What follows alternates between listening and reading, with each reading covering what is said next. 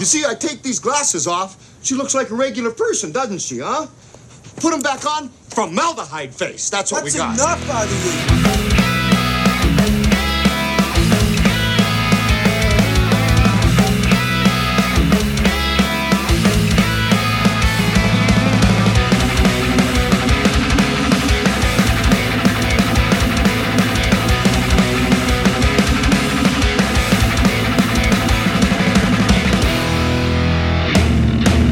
I got my root beer. Oh. I got my chapstick on. Let's party. Does is the root beer requires chapstick to enjoy? Is that how that works? I, it was just a combination that had to happen. your your lips get all dry and chapped when you drink root beer. I get it. It happens. What can you do? Hey, welcome to Growing Up Punk, the podcast about punk rock and all of its friends. Uh, my name is David, and your name, sir, is Aaron, right? That is what my mother calls me. Oh, that was awfully nice of her. It's it's it's you know it's easy to remember. It's uh, spelled strangely. I don't know what we're gonna do with this. Talking about names.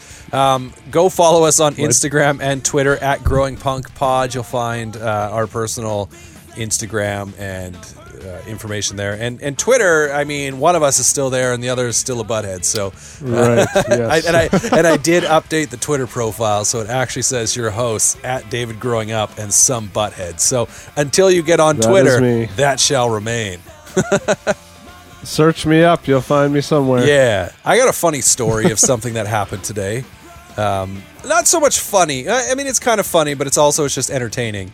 Uh, so this morning, uh, I was getting the children ready for school. They're sitting, they're eating breakfast, and uh, a lot of times I'll put music on because you know just something going. And my go-to kind of like in the morning is typically Jimmy Eat World, just because it's sort of something that everybody will listen to. Like my wife likes them, I like them. Yeah, nice. I know they're not going to be overly offensive, you know, all that kind of stuff. And so, um, and we have like an Amazon uh, Echo Dot or whatever, right? Like, so I say, hey, Alexa, play Jimmy Eat World. So it starts playing. And then I say, Alexa, turn it down because it's a little loud. And at that point, my six year old daughter says, no, don't turn it down. I like Rockstar. And I'm like, I stood there for a moment, like my mouth kind of just like open and confused because the song that was playing by Jimmy Eat World was Rockstar off of Wow. yeah off of Static Prevails, right? Like so, like their first kind of uh, their first recognized full length. They had a self title before that that I guess they just kind of pretend doesn't exist, but um, but so this song is playing, and I'm just like, wait, what did you say? And I got her to repeat it several times because I was like, maybe she's just saying she likes rock songs. And every time she's like, I like Rockstar. I like Rockstar. In the end, she was just saying like she likes rock music and like so like rock stars sort of thing. But I was like, are you kidding me right, Right. now? Like this, it was just like this moment of um, just like pure chance, coincidence sort of thing. But it was so entertaining and so funny that I was I couldn't I, I had to tweet it. So I tweeted it earlier today on our Twitter at Growing Punk Pod. So Nice. there you go. I, I've I've got a, a little uh, music story as well. Yeah. Um, so there's a guy named Andy Shauf um, from around these parts. He's a a singer and he's I mean he's fairly well known. So he was on Jimmy Kimmel actually um, about a week ago or so, and uh, he's this like really nice, soft spoken guy. And uh, so as I was joking around with my other friend last week about it, and and just about him being on Jimmy Kimmel and just like the monitors not being loud enough or something, and just having him be like, Jimmy, Jimmy, I can't hear. like as if Jimmy Kimmel would be like running the sound Right. booth or something. So stupid. But I, the reason I thought of that is because Andy Shauf is playing here tonight. Right. He's playing a sold out show here, and, and my buddy's at it, so Yeah. uh, he just reminded me about it. I think he just played. But- I think he just played here the other night. I had a, a friend on Instagram who was posting pictures from an Andy Shauf so, show. So either it was here or he traveled to go see him somewhere not too not too far from here. But uh, Okay, yeah. cool. So I was like, oh, look at that, that name popping up again. And I think I saw something come up about him being on uh, Kimmel as well. For some, I don't know where it popped up because I don't follow him. So someone was posting about it. Um, but yeah, that's that's pretty cool. Jimmy, J- Jimmy, Yeah. Jimmy, I can't, I can't hear myself, Jimmy. Jimmy, do you think I could get just like a, a touch, a touch more in the monitors? It's, I mean, if, if, if it's too loud, it's okay, Jim. just it just pans to Jimmy, and he's just like, "I'm not at the soundboard. I don't know." Oh, that's too funny. Uh, but we're not Sorry, Andy. We love you. say we're not here to talk about Jimmy Eat World or Andy Shauf. We're here to uh, wrap up our Easy Core episodes. So this is technically episode three, and uh, I was thinking, I was like, well, I mean, this is the last in this series, and I was like, what do we call it? I was like, oh, let's call it the Newfound Glory Easy Core. oh, the nice. Newfound Glory Easy Core. yeah. Um, yeah, so we started with an episode on Newfound Glory where we talked about a couple of their albums, and then last episode, um, if if you should go get caught up if this is your first time listening, but we talked about A Day to Remember and uh, Chunk, No Captain Chunk, uh, a couple of their records. So this time, uh, we're going to talk about Set Your Goals and we're going to talk about um, a little band that actually just released a brand new album, uh, and re- we re- we I released a, uh, a review, a discussion about it. Four years strong. We're not talking about that record though because uh, it's it's too new. So. First and foremost, let's get into uh, the record. This will be the death of us by Set Your Goals.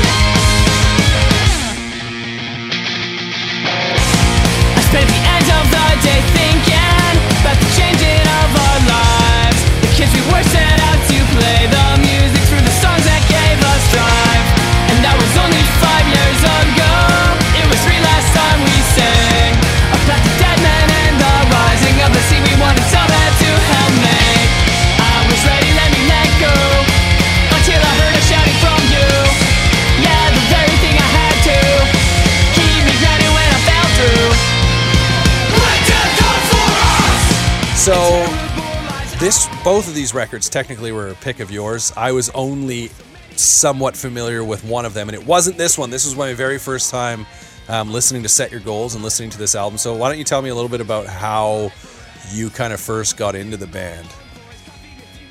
Yeah, well, I remember when their album Mutiny came out. So I think that was their first full length. It was on a on a smaller label called Eulogy, and I remember hearing it and just kind of thinking, yeah, there's not really anything that special about this. So I just kind of left it or whatever.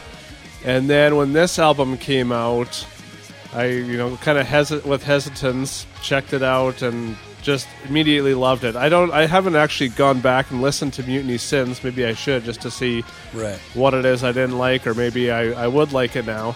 Um, but I mean, this album is just overall way more polished.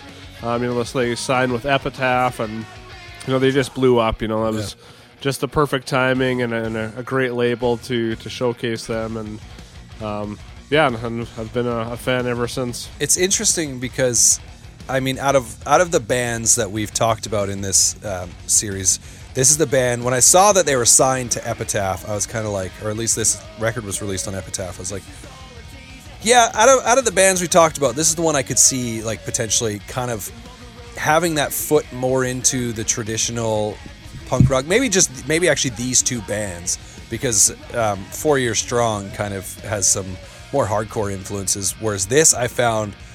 I, I struggled at first listening to it, being like, okay, so what? What's dubbing this easy core?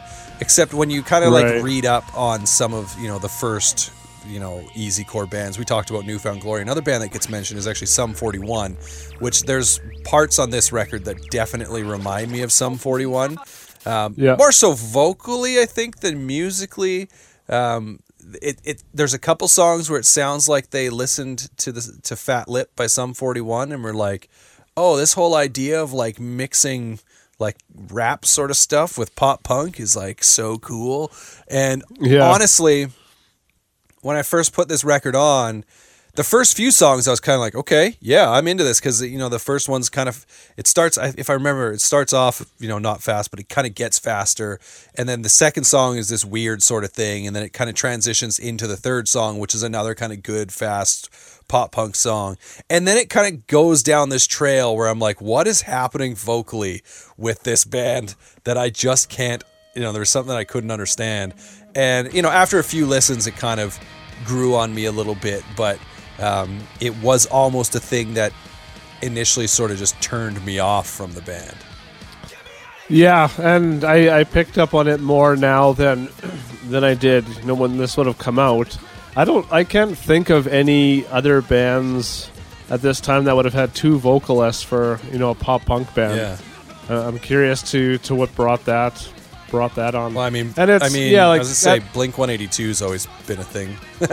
That's what it like. But I just mean where it's just like I don't think Four years the strong. vocalists There's, um, they're all over there. Come but on, those man. No, but I mean those bands are playing like guitars and stuff too. Oh, I you don't know mean? if Oh, I see what you're saying. Yeah, yeah, yeah, yeah, Yeah, yeah. I, now I follow. Sorry, I just thought you meant like. and where it's you know so back and forth. You know, Blink Yeah. and those bands. You know, it's like to pick a song or whatever. Yeah. Um, and I don't even know if I really picked up on that right away. But yeah, now that I listen to it, there's definitely parts where I don't feel like it. The the vocals play off each other as as well as they could. Um, you know, Yeah. some songs are definitely stronger than Yeah. others, and they aren't this like and, and it's funny to compare these two bands because they're both bands that have two lead i think set your goals Right. may, I, I think it's two lead singers maybe there's more i don't know Yeah. but but both having more than just one lead singer and kind of going back and forth that you're right i think like with set your goals it definitely feels the vocals give it a feel of you know maybe a little a little less polished, a little less well-rounded. Uh, they also, at the same point, at the same time, they kind of do some very different things vocally. yeah, for Um, sure. But yeah, the, uh, what it actually kind of reminded me of outside of Sum 41, maybe more when they're just straight up singing, how the vocal delivery happens reminds me a little bit of Taking Back Sunday, like early Taking Back Sunday, Uh, and yeah. how they kind of have that. I like the, the best word I could sort of come up with to describe it, and actually it was a word I think I used to describe Four Years Strong, but is like combative. Like the vocals are kind of constantly struggling with each other, going back, but also working off of each other, going back and forth. It's it's unique. It gives them, you know, very much their own sound. I didn't go outside of Yeah. this record to listen to, you know, what they had done after this record and if it was any more polished or not. But I'd be curious. Like I, I might go and listen to some of their even later stuff and see like, oh, did they get better? Like at doing what they were doing? Only time would tell. Yeah, and I don't think yeah, I don't think it, it's bad by any means. It's I think it's one of the things that makes them stand out. Yeah. If it was just one of those vocalists, it would still be a great band, still a great album. Um, so kind of one of those weird, like it's a bit odd, but it plays to their strengths. Yeah. I think more than it does Yeah. than adding any weakness. One thing I think in this episode versus our last Easy Core episode that I appreciate is that both of these bands really, but this band specifically, rely less on like that. Oh, let's make sure it is a pop punk song with the breakdown sort of thing, right? Like there isn't Right. really much unless you want to count like bouncier breakdowns where they go halftime, but it's Yeah, not yeah. necessarily to be heavy. It's halftime to just like find a groove sort of deal or whatever. They're not Right. they're not really chugging much. There might have been one or two songs I want to say in the back half of the record that got a little heavier, but for the most part, it was really just like bouncy and and kind of fun, and some vocals that get a little shouty at times, but nothing like you know we're not talking a day to remember here where it's full on screams and breakdowns. So, um, but yeah, I thought we would let's as we do, we're gonna take a look at um, we're gonna take a closer look at, at three songs off this record, starting with the song "Look Closer."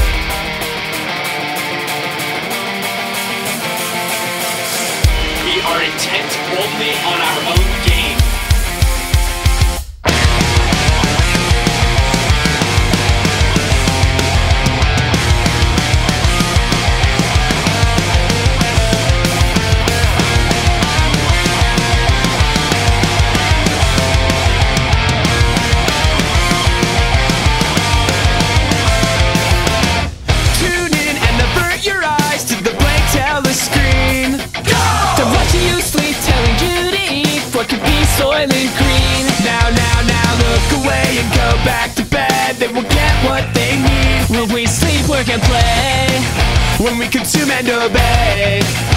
Cause we are all born into a controlled mindset.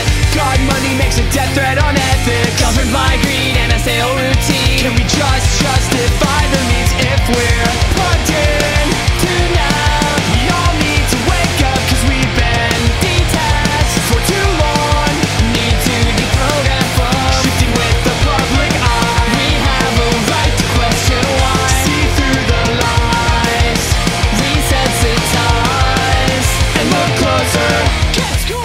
So this is um, I am automatically drawn to songs that sound like this. Uh, I think yeah, when we talked about uh, Newfound Glory and uh, Not Without a Fight, the one song that I picked off that record was Truck Stop Blues because Oh, yeah. the guitar riff in it reminds me of, and we just mentioned Blink, of like a Tom DeLonge esque riff. And that was the first thing I noticed Yeah. on this song. This is the third track on the album.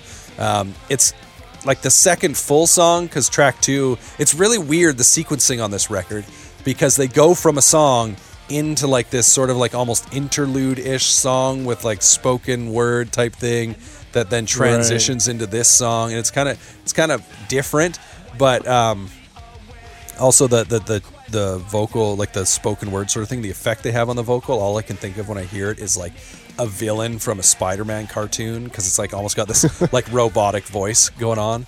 Yeah, Um, yeah. but yeah the, gu- the guitar riff that comes in after the first you know maybe f- six or seven seconds of the song um, maybe a few more i don't know. But anyway you'll know it when you hear it. It, it reminds me of blink and immediately i was kind of like okay not sure where this record's going but i really like this this guitar riff. And then the, the kind of as i mentioned combative vocals that kind of go back and forth. But um, this song did you do much digging on this song and find out what it's about Um, No, not specifically. Um, uh, yeah, it's funny you mention the Blink reference because I thought that on this album as well. I don't know if it's just the kind of you know thinner guitar sound. Sure. Yeah, yeah. It's definitely you know comparing it to the last episode with um, Chunk and Anita. Remember, like those bands actually had you know a heavier, you know, not just overall sound but even guitars and Yeah.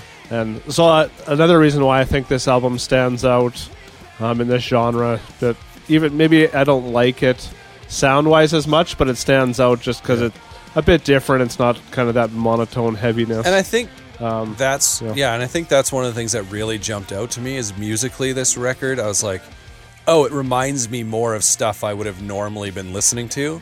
Um, just in like I am I am drawn more to like you know that that thinner guitar like especially for like the lead riffs versus you know kind of heavier riffs typically right like so when, Yeah. when I hear a riff that sounds like you know a Blink 182 riff because I think Tom DeLonge especially in that whole like when pop punk was at its peak Tom DeLonge he was kind of the guy who was like oh like eh, like wrote riffs that were memorable right um, Right. and so when when when bands kind of try to emulate that a little bit um, I can kind of get behind it if they you know if they pull it off but this song specifically I was I was thrown off at first because track two, like I said, has that like spoken word thing going on, and then there's this.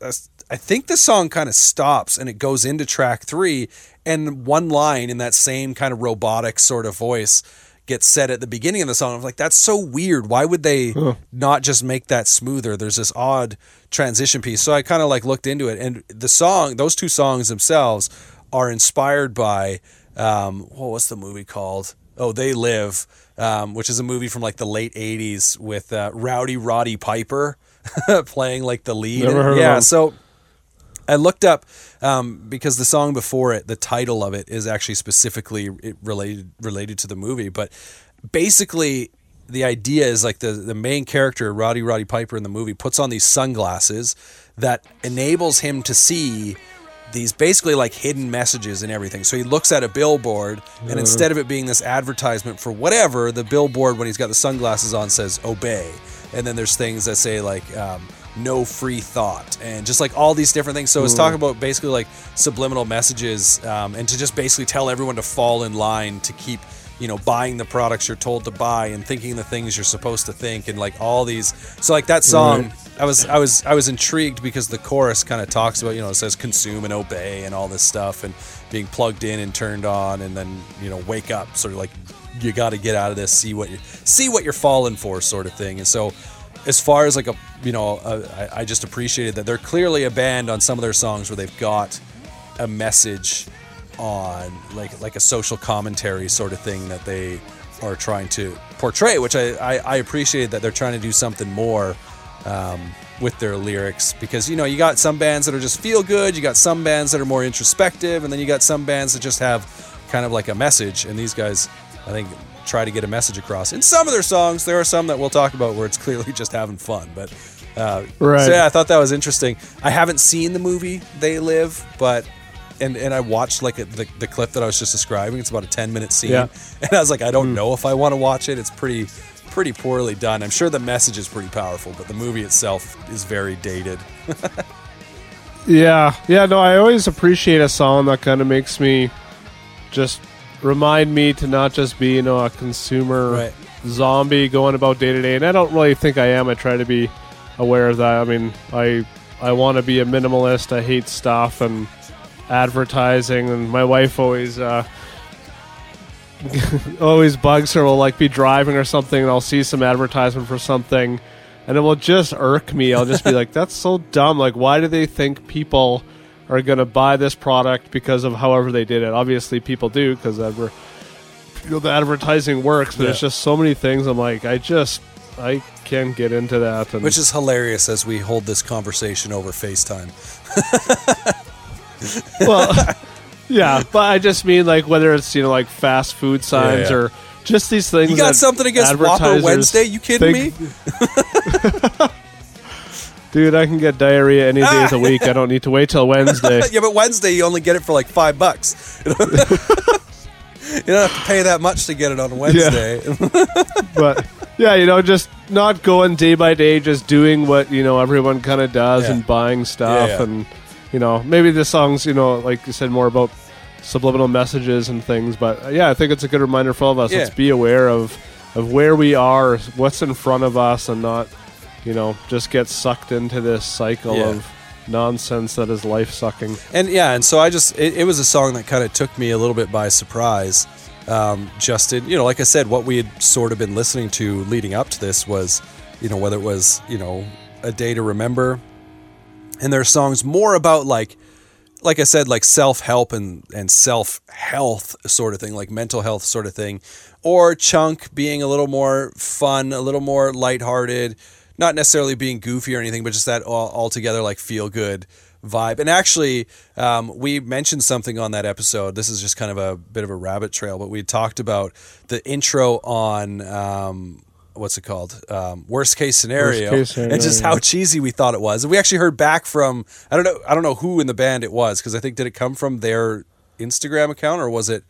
Uh, that was from uh, what's his name? Paul. Okay. Cap. Uh, But uh, Yeah, basically I- saying they intentionally made it cheesy because they didn't want to get they were they started as a lighthearted band and they just found their things were kind of getting more serious so they just wanted to be reminded of the fact that they used to just be about you know it's super fun and cheesy so I thought that was great because I, I kind of Yeah, yeah. I don't know if I said it on the episode but as I was like thinking about it afterwards I was like I feel like that's intentionally cheesy um, so right. Yeah. I should have known that. Yeah. Anyway, back back to this. So look closer. Yeah, it, it was the first song, and I mean, obviously, it's only track three on the album, but it was the first song to sort of immediately jump out at me and go, "Yeah, I want to put this on again." Um, but that leads us to the next song, which kind of was the opposite. We're going to talk about the song "Summer Jam."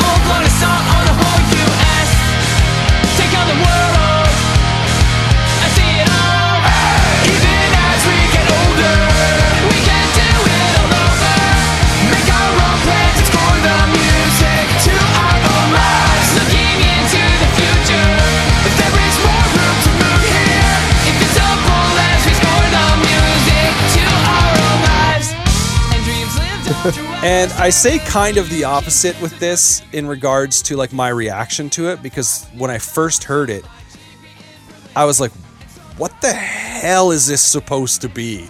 Like this song is so like dumb sounding, right? Um, Yeah. the more I listened to it, I was kind of like, okay, it's fun, and they're just kind of basically telling the story of their band, and I'm like, all right. The vocal delivery, though, it was one of those songs that was originally like very challenging for me to get into, and like almost Yeah. had me writing the band off a little bit. But um, I mean, here we are talking about it. So, what are your thoughts on Summer Jam? Yeah, well, I mean, it's uh, yeah. There's not uh, a, a ton to take away lyrically in it, um, but you know what? I always I always like these kind of songs, even um, similar to the one you talked about with the Swellers a few weeks Yeah, ago, yep.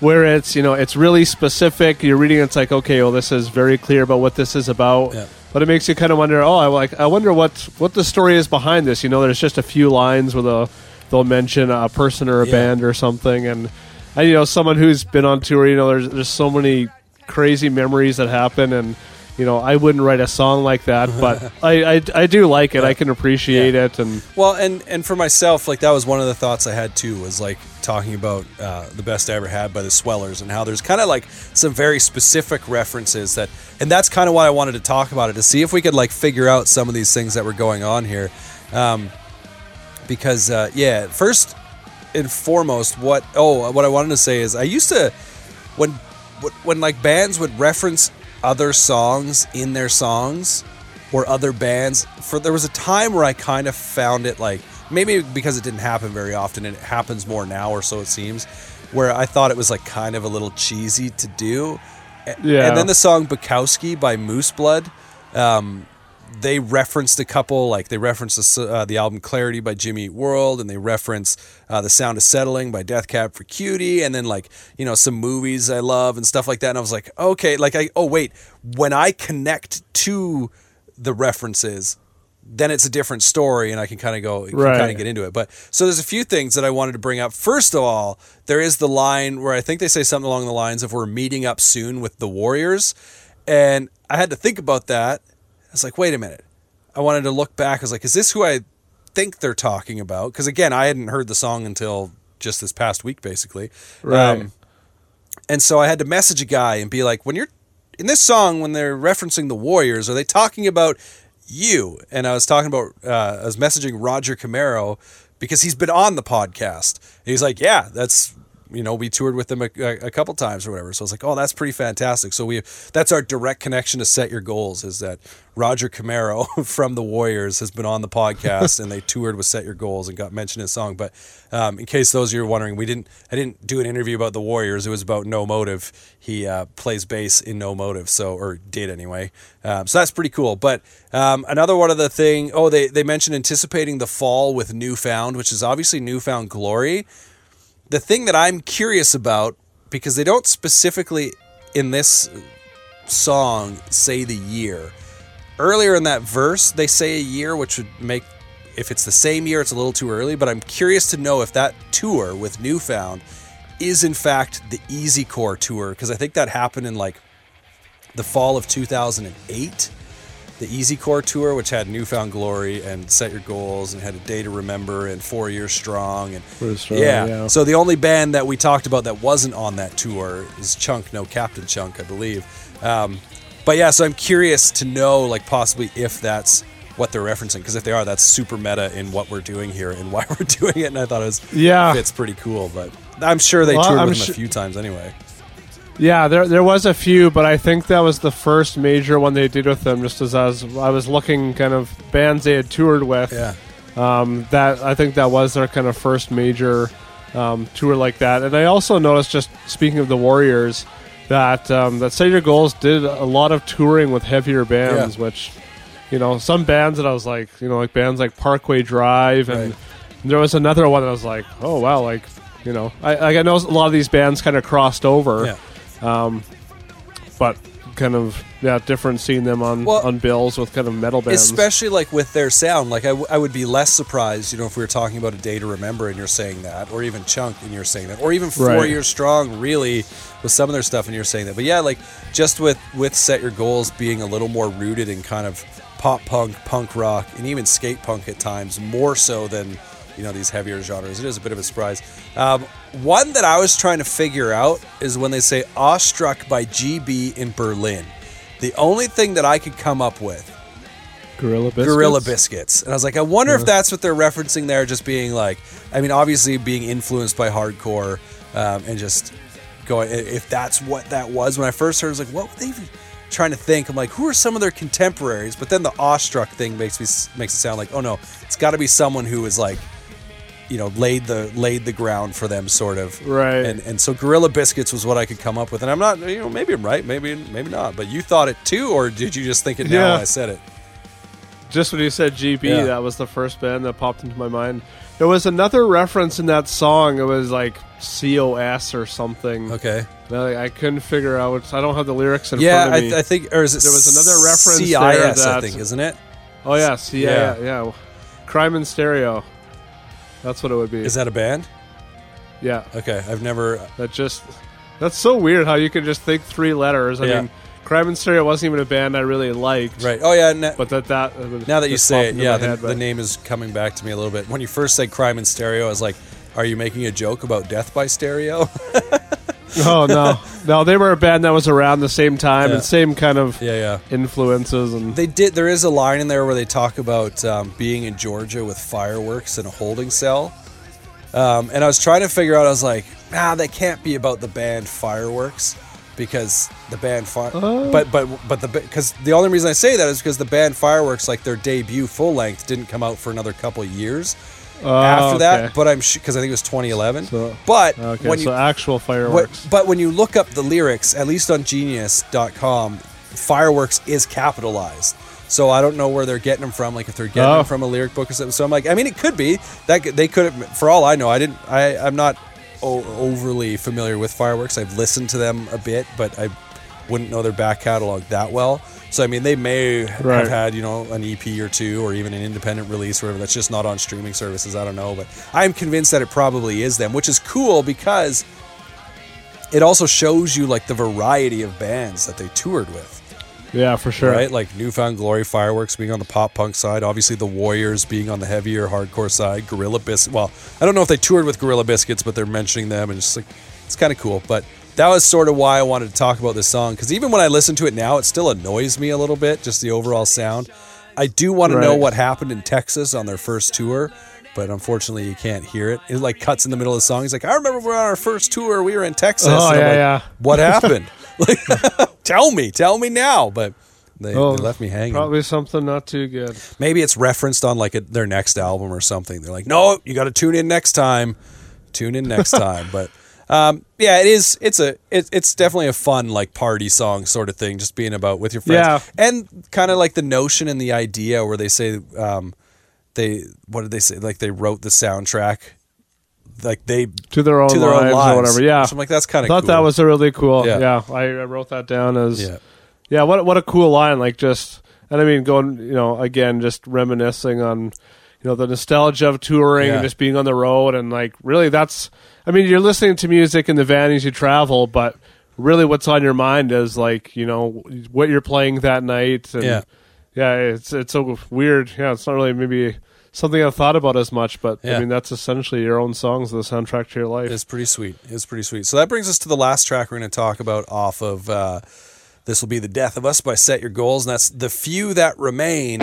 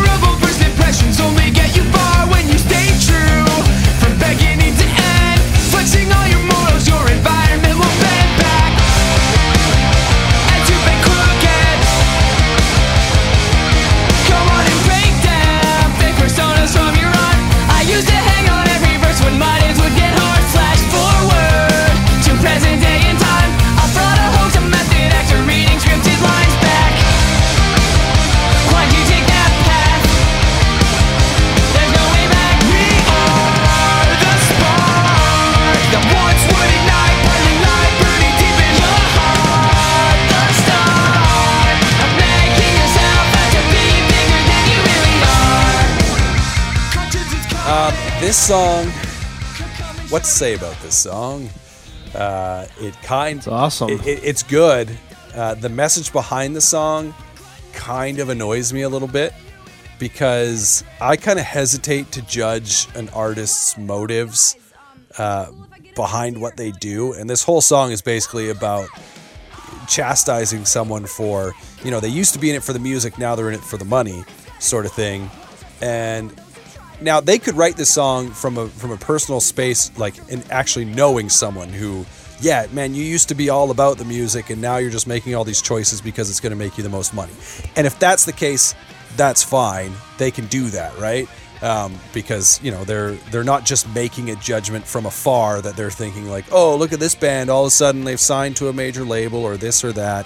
Um, they're just they, they changed their sound so they can get on the radio this thing that thing sort of deal you know if they've got that personal connection i feel like yeah okay i guess you can make that. You've probably had those conversations. But me as a listener when i kind of listen to it i'm always just like when people make that that argument like oh this band's sold out because now they're on a major label and blah, i'm always just like you mean bands can't make money? They can't make a living? Like Yeah, you know it's stupid. and so like that's just really sort of the vibe that i get from it. I get the idea of you know someone being let down by an artist who they suit like maybe really connected to lyrically and you know maybe whatever their their mission statement was or what have you as a band early on.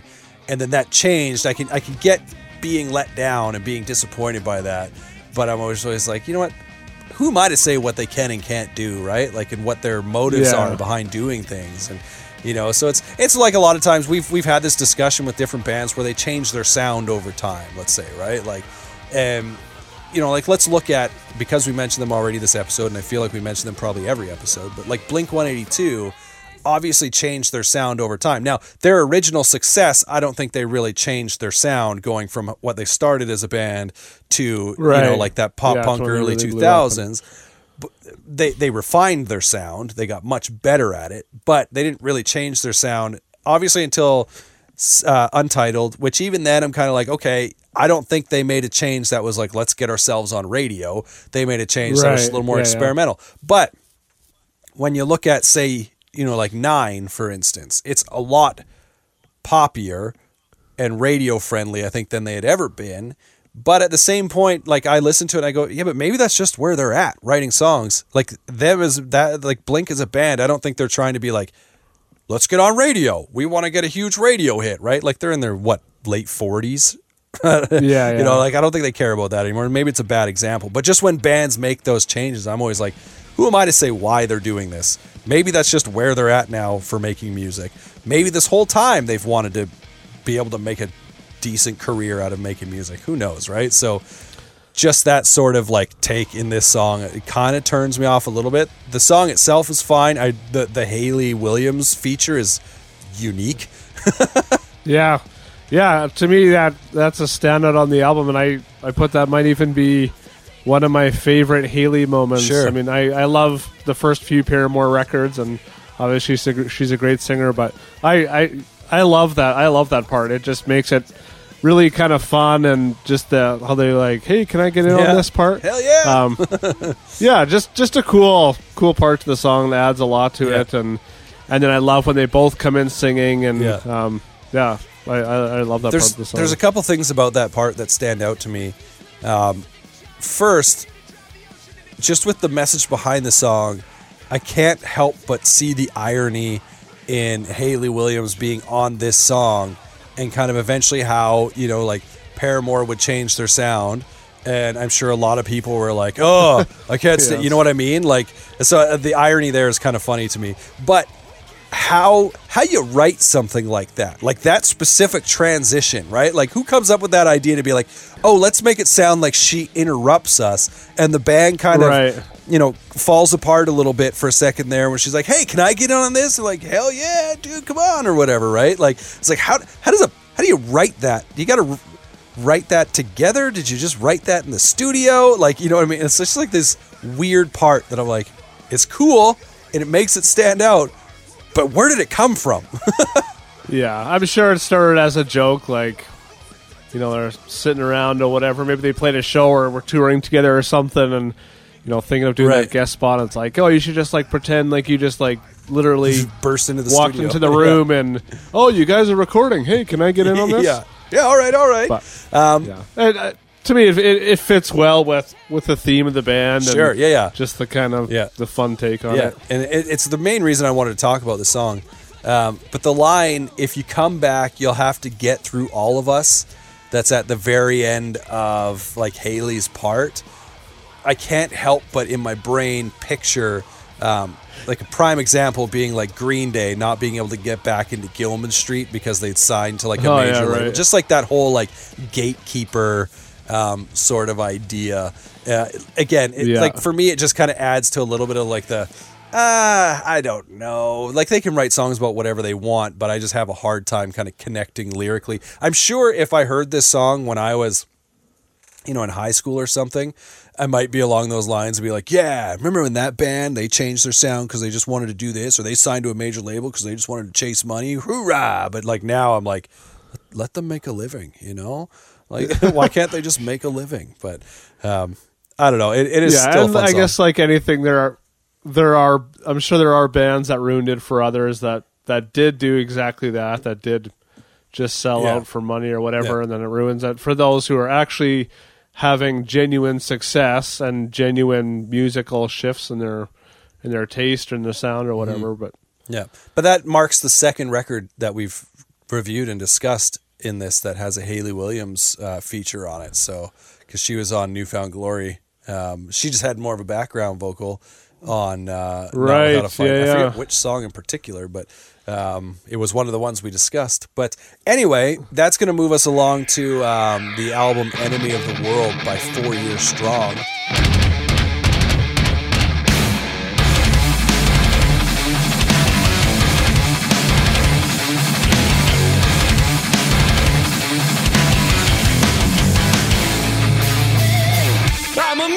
Don't forget about it.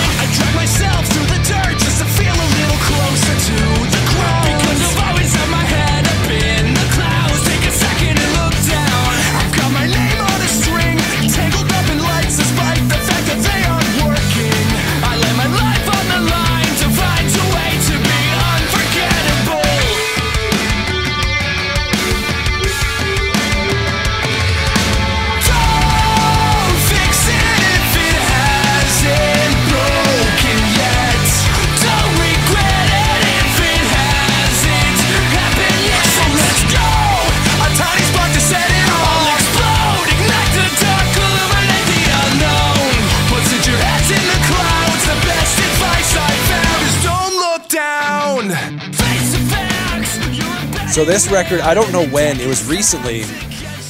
I had finally decided. I, I don't know if it was in time, like with the release of the first single or two off of the current Four Year Strong record, or if it was just before that. But for whatever reason, I was like, "Oh, Four Year Strong." I've heard a lot about them. I should go listen to them because again, the whole reason we're doing this Easy Core series is because Easy Core was a genre that I, you know, outside of hearing names, I really didn't get into. Um, right, because it just kind of came along at a time where I wasn't really following what was happening in the pop punk world, uh, and so it just you know blew past me or whatever. And so coming, in, I've been with a few of these bands, been like, oh yeah, I got to check these guys out. In fact, Set Your Goals were the only ones, only band that I hadn't listened to a single thing by that I was aware of. But so I don't remember Oh. when I added this, but um, the first time I heard this record, I was I was pretty much hooked. I was like, okay. And I remember texting you, and I was texting you saying, Four years Strong is better than a day to remember, hands down. and I still stand by that because, to be fair, like, out of all the bands we've discussed, I think A Day to Remember might be my least favorite. Not to say I don't like them, but I'm more likely to go back to, I think, all three of these other bands uh, before A Day to Remember. And that's just mainly because I've always been more into the punk side of things and the pop punk side of things than maybe the metalcore side of things. And A Day to Remember just leaned on that a little too much for me. But I, I like the fact that this band, Four Year Strong, and even Set Your Goals, within the easy core, you know, genre, subgenre, whatever you want to call it, kind of take their influences from different places. So like Four Year Strong reminds me more of like pop punk meets kind of like that just straight up like hardcore, like beat down sort of thing, right? Yeah, Like, Um, versus you know more metalcore kind of stuff. But uh, yeah, and I, and I, I like that.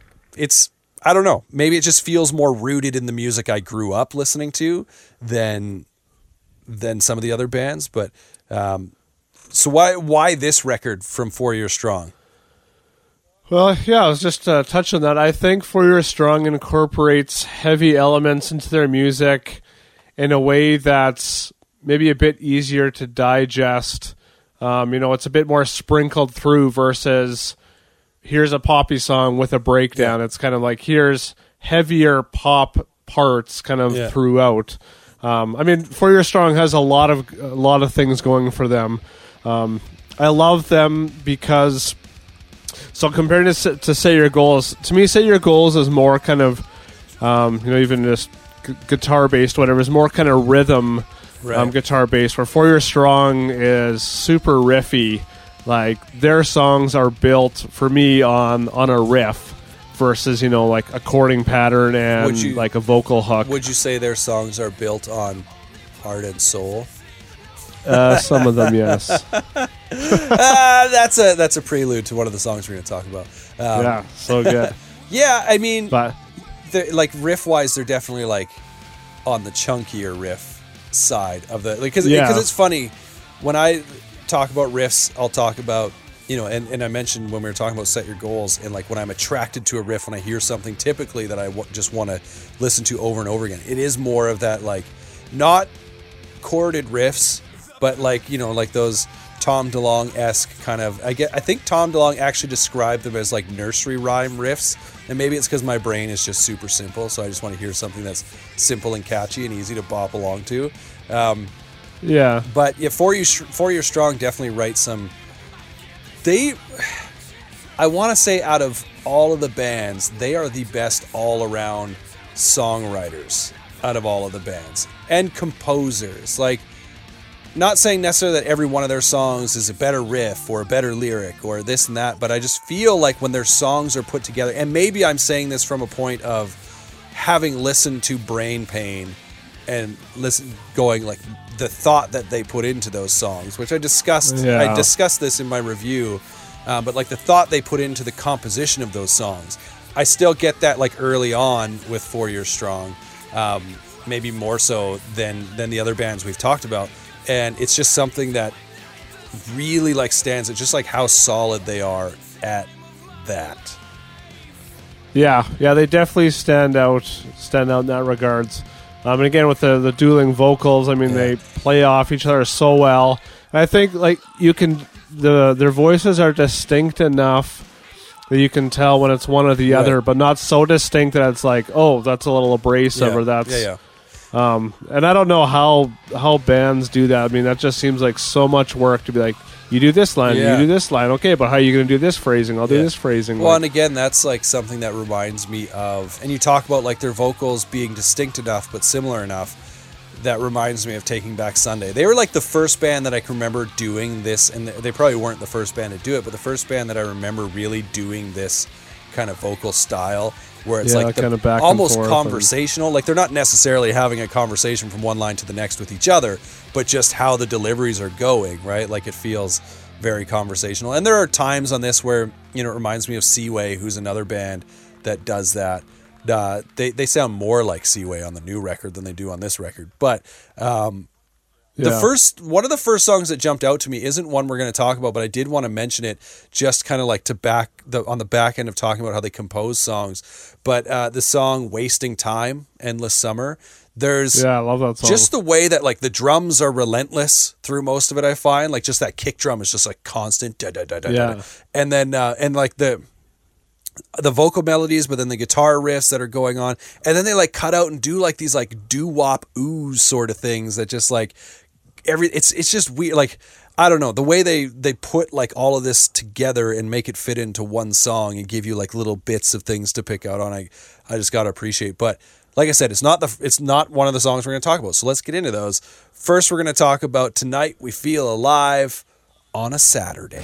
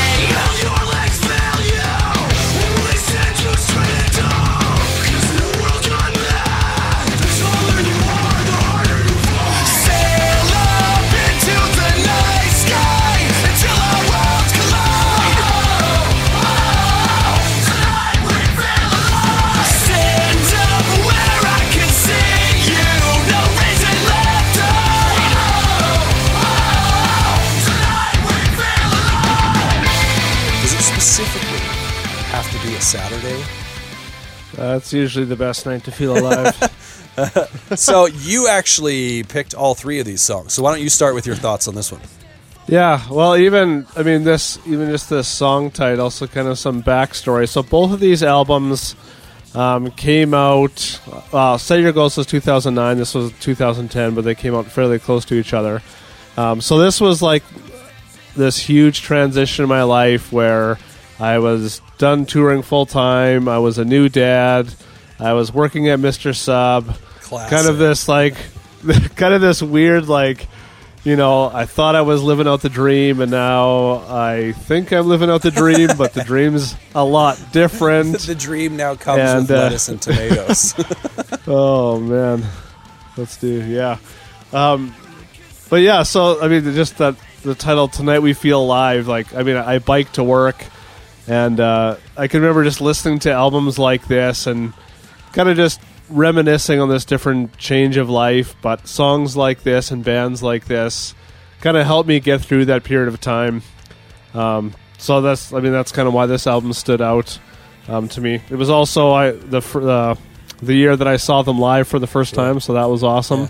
Um, and I haven't seen them since. I don't think so. I need them to come back. yeah, I know, but- right? They just started their tour in Toronto. Like, come on, guys, we're over here. Oh, every band they just Yeah. do Toronto, Montreal, and then they call it a North American. Maybe tour. do It's. Vancouver, right? Like, yeah, yeah. Yeah. Um, this song. First of all, have you seen the video for this song? I have, but I didn't uh, rewatch it this week. You failed.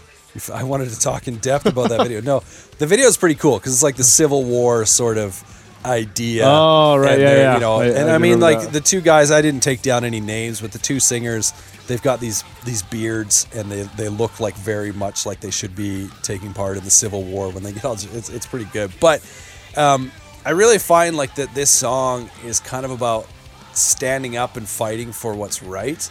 Uh, so I mean, like, I don't know. It's just like this. I think the video fits very well because of that. Um, standing up and fighting for rights, right, and they're they're kind of going through this fight, going through this struggle. Um, really, really kind of stood out for me. But this this kind of like introduces a bit of a theme that I find with Four Years Strong, at least on this album. And it's not just Four Years Strong in and of itself, but um, we'll get into that in a minute because I did want to talk about some of the lyrics where he says, uh, like talking about standing up fighting for something. He says uh, lines like, "Will your legs fall? Uh, will your legs fail you when you stand too straight and Right. tall? Because in a world gone mad, the taller or yeah, the taller you are, the harder you fall." Which is I mean, a good point. Like if you're, it seems like if you take a stand or or you're trying to you know like live Right. that right life, as soon as you make a mistake, it's like that plummet is, it's fast and it's hard. And then uh, other lines like you asked, what would I stand for? Truth is, I stand for this. It's passion perfected, fashion neglected, a natural infection of all we have seen, which is just great lines. Um, so, like this song, I like that, you know, like that they're taking a stand for something. And it seems to be just like, you know, like making the world a better place sort of thing, right? Like not getting caught up in the stuff that doesn't matter. But as like the album goes on or different songs we look at, I find like it becomes a little less specific and just a little more generic, if that makes sense. Yeah, yeah. I did find overall that there wasn't a lot on this album lyrically that that really stood out to me. It's, I mean, and speaking of that, the uh, the song titles on this album are just so classic, like trying to be corny, Right. cool. Yeah, yeah. you know the long the long titles Yeah. that don't really mean anything, but wh- which is fine. Um, this song specifically stood out to me musically. Um, I just thought it was cool for a second track. So the first song comes in, you know, it's like okay, this is gonna be, you know, just like a good head banging song, Yeah. and then track two comes, and it just I like that it has such a different feel to it. It has you know um, a bit of a slower tempo. It starts with that uh, probably like that kind of little keyboard line. Yeah. Um, Which kind of And I, grates on my ears a little bit. It's pretty high. Like I find like the highs in the production there. I'm like, oh, it's it's, it's pretty it's pretty crisp. but especially Yeah. because like I'll make when we do these episodes, I'll make a playlist that's just the songs we're going to talk about, so I can kind of, you know, I'll listen to the albums, but then do sometimes where I'm just listening to Right. songs. And so going from the production on um, Set Your Goals into this song, because that's the order I had them in, uh, it's like a drastic difference. I, I think this record sounds better than Set Your Goals, but like that when that high comes in, it's so crisp, and I'm like, oh yeah, okay, we're on to four years strong now, and they're they're synths, which I will say, sorry to cut you off, but I like that their synths aren't like cheesy and in your face. You know what I mean? Right. But continue with what you were Yeah. gonna.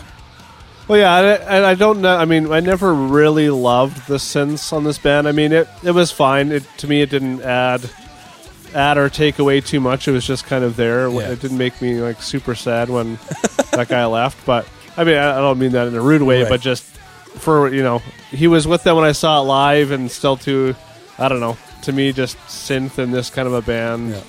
just doesn't do much for me. That's just me personally. But did you like? How- Did you like the synth in say like Underoath, old Underoath? Uh, no, No? I I know.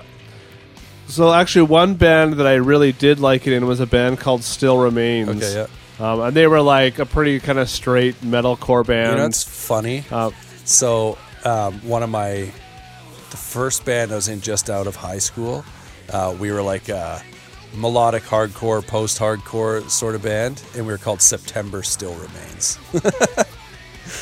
oh, so man, every time I hear at that. Still Remains, I'm like, oh yeah, I was in a band that basically ripped that name off.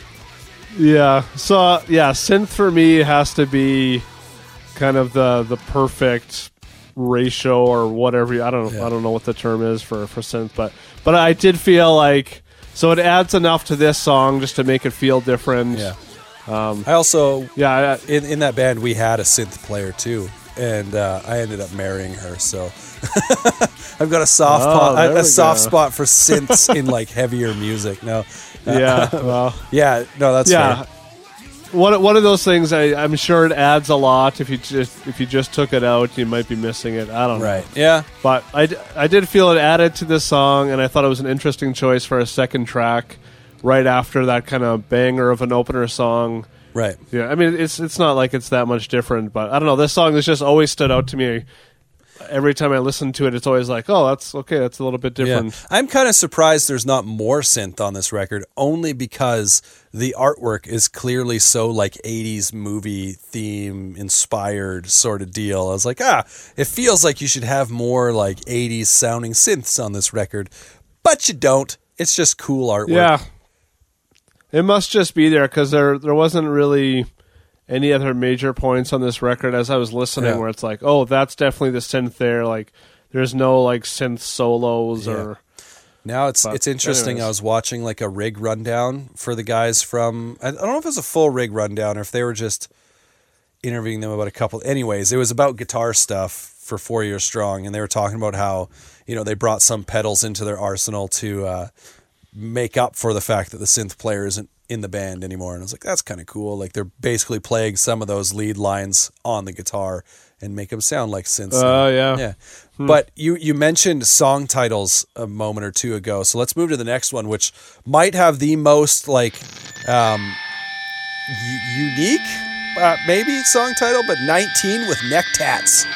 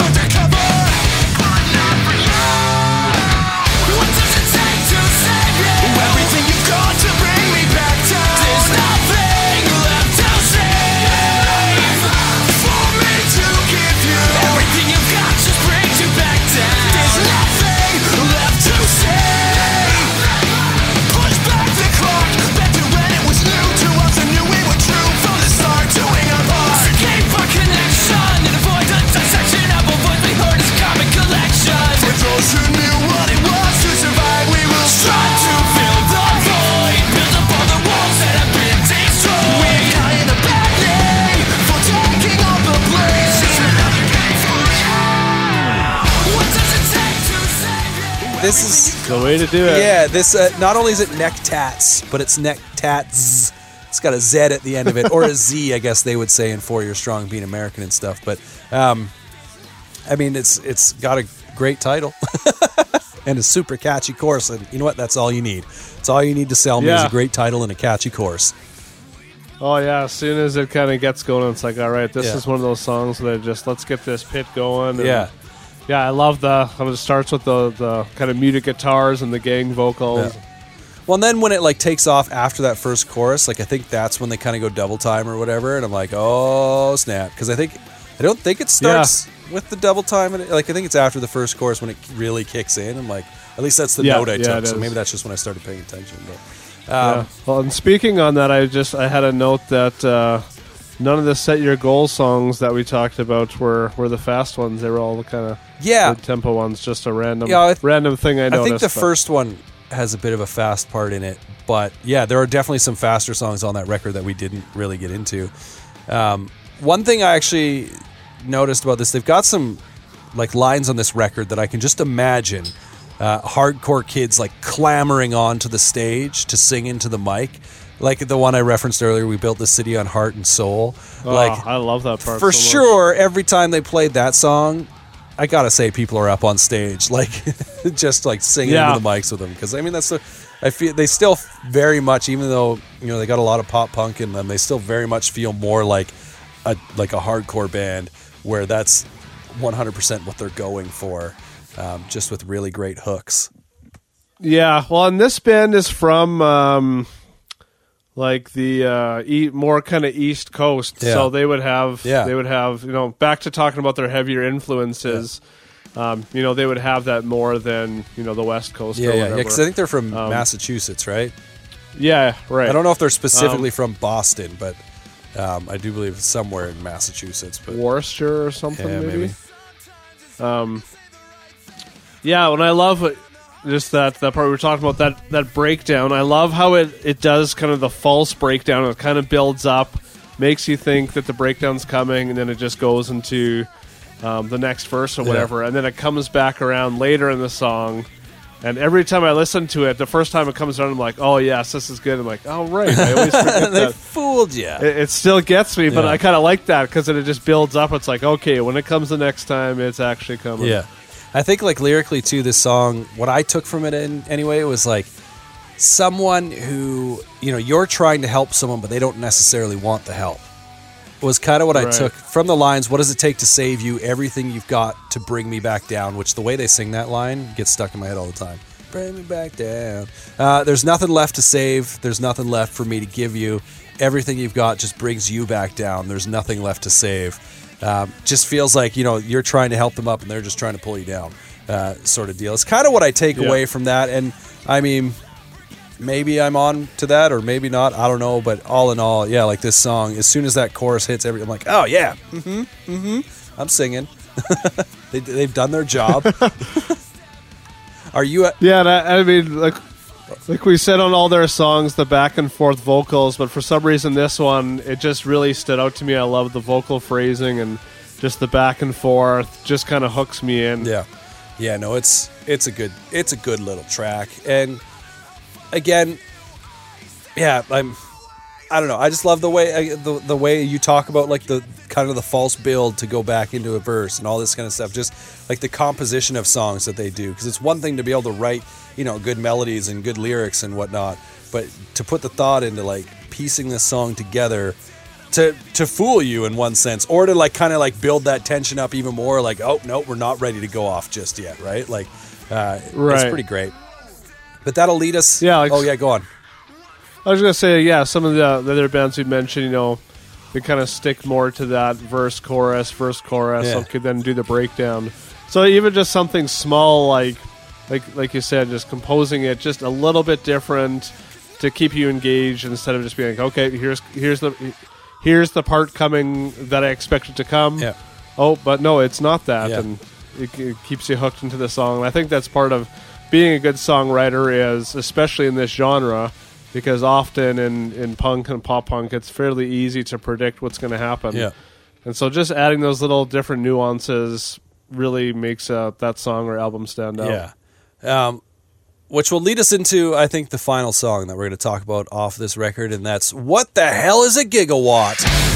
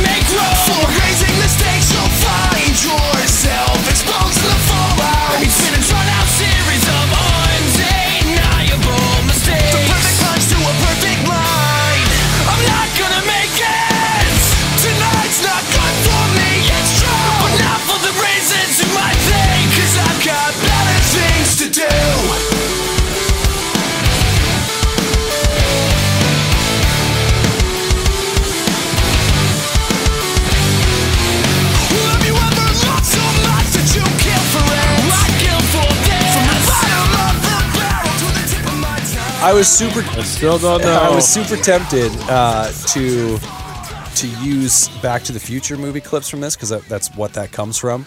Uh, is Back to the Future, but I'd already used Oh, that okay. on an episode, so I Right, decided it was oh. too soon to use it again. Uh, so I did not. But um, I, I can do a sound clip for it.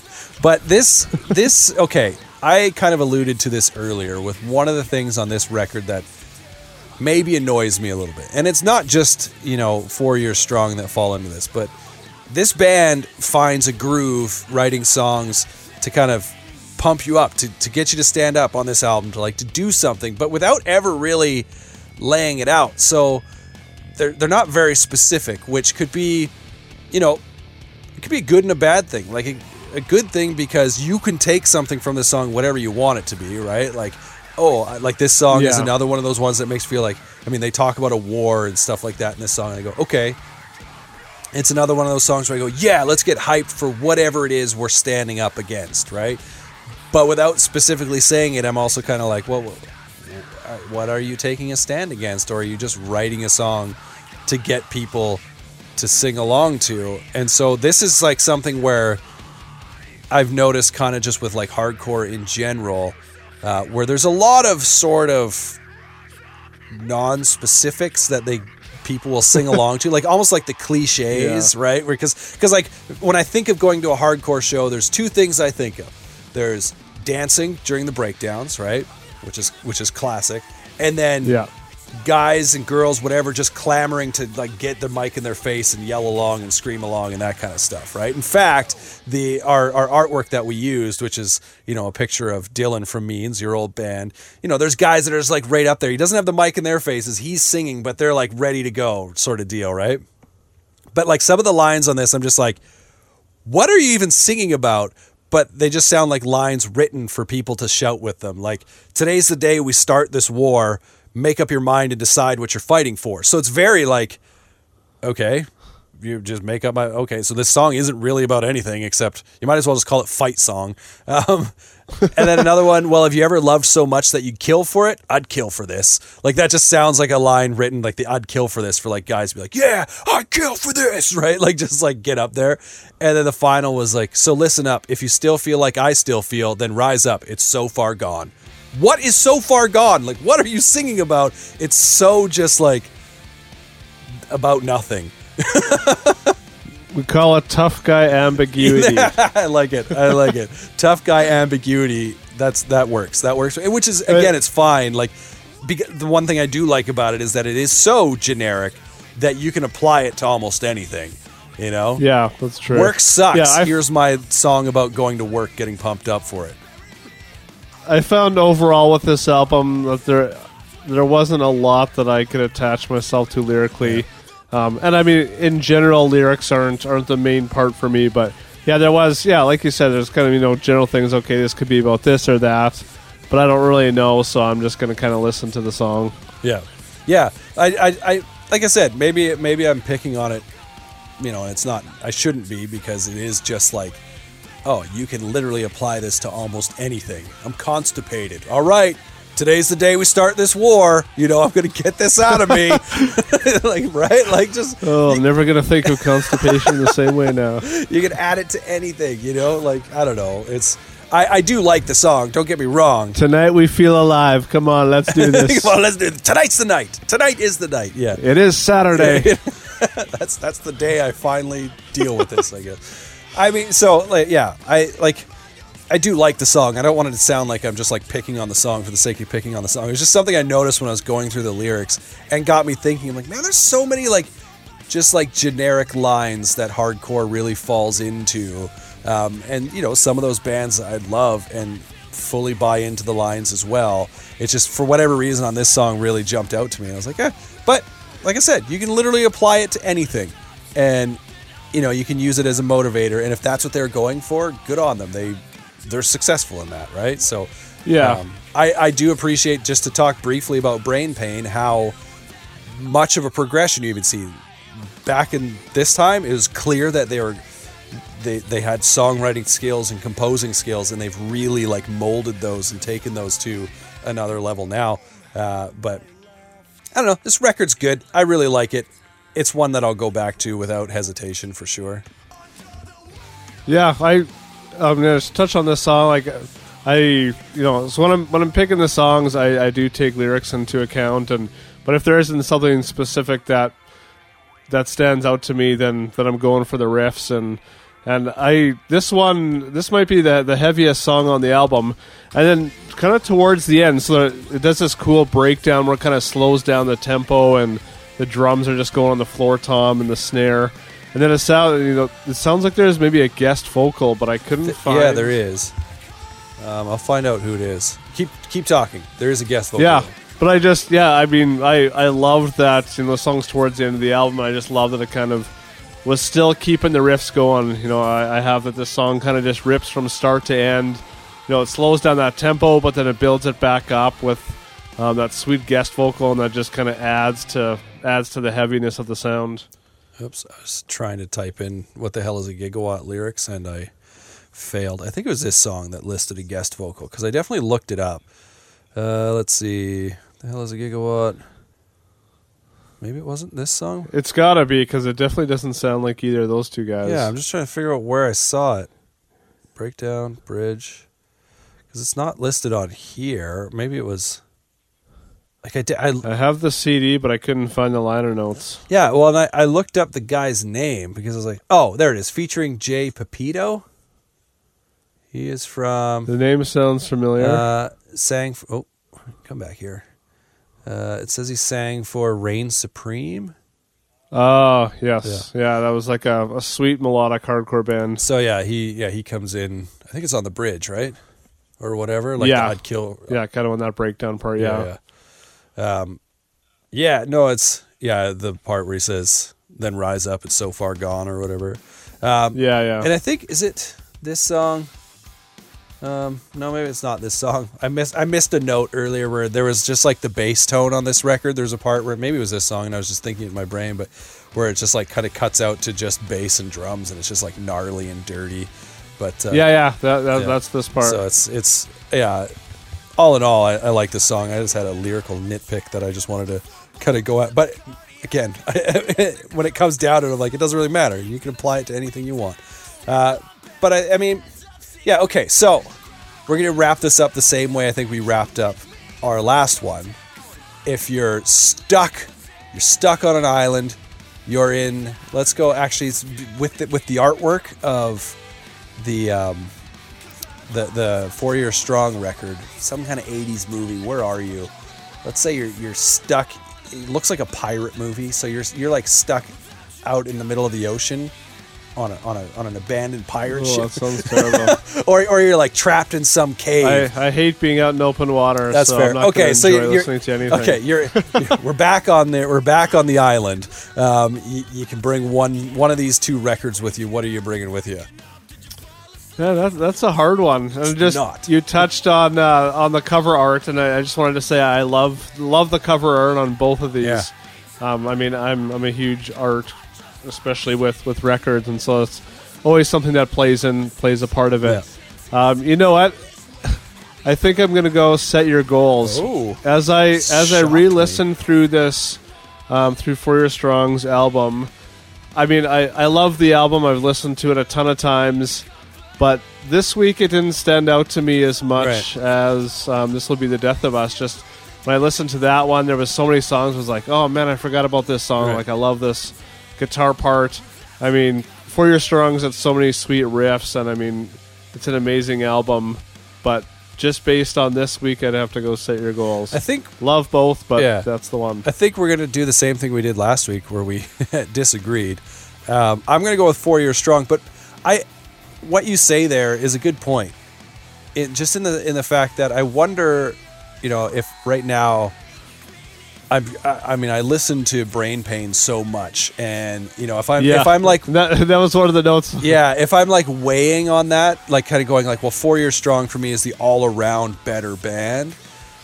right. And then, but like just comparing these two records, the only real thing I would hold against Set Your Goals, though, is I wonder if it would get tiring quicker. Just like some of those songs, like vocally, I'm like, I can't, I just, you know, I, I can't listen to this too much. It's going to Yeah. wear on me.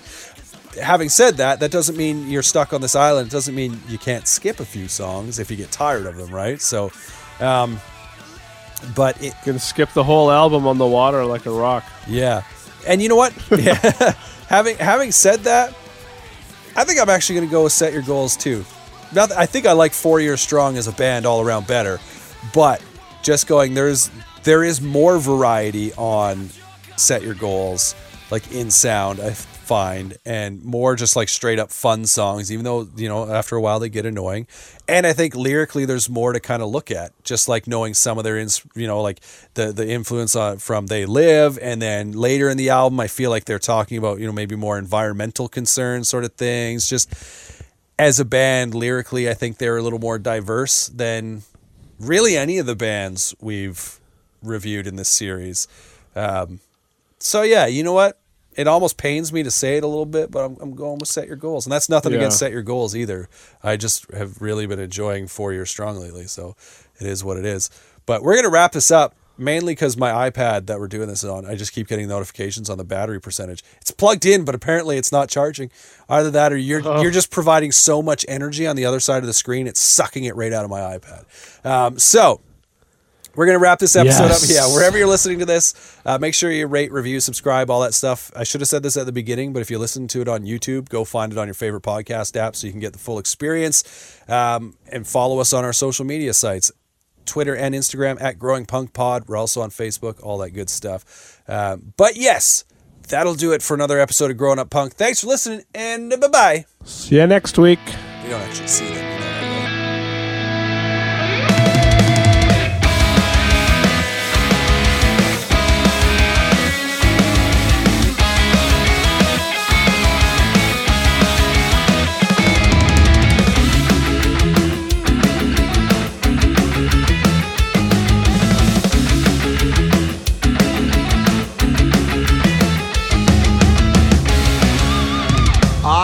Come here to chew bubblegum and kick ass.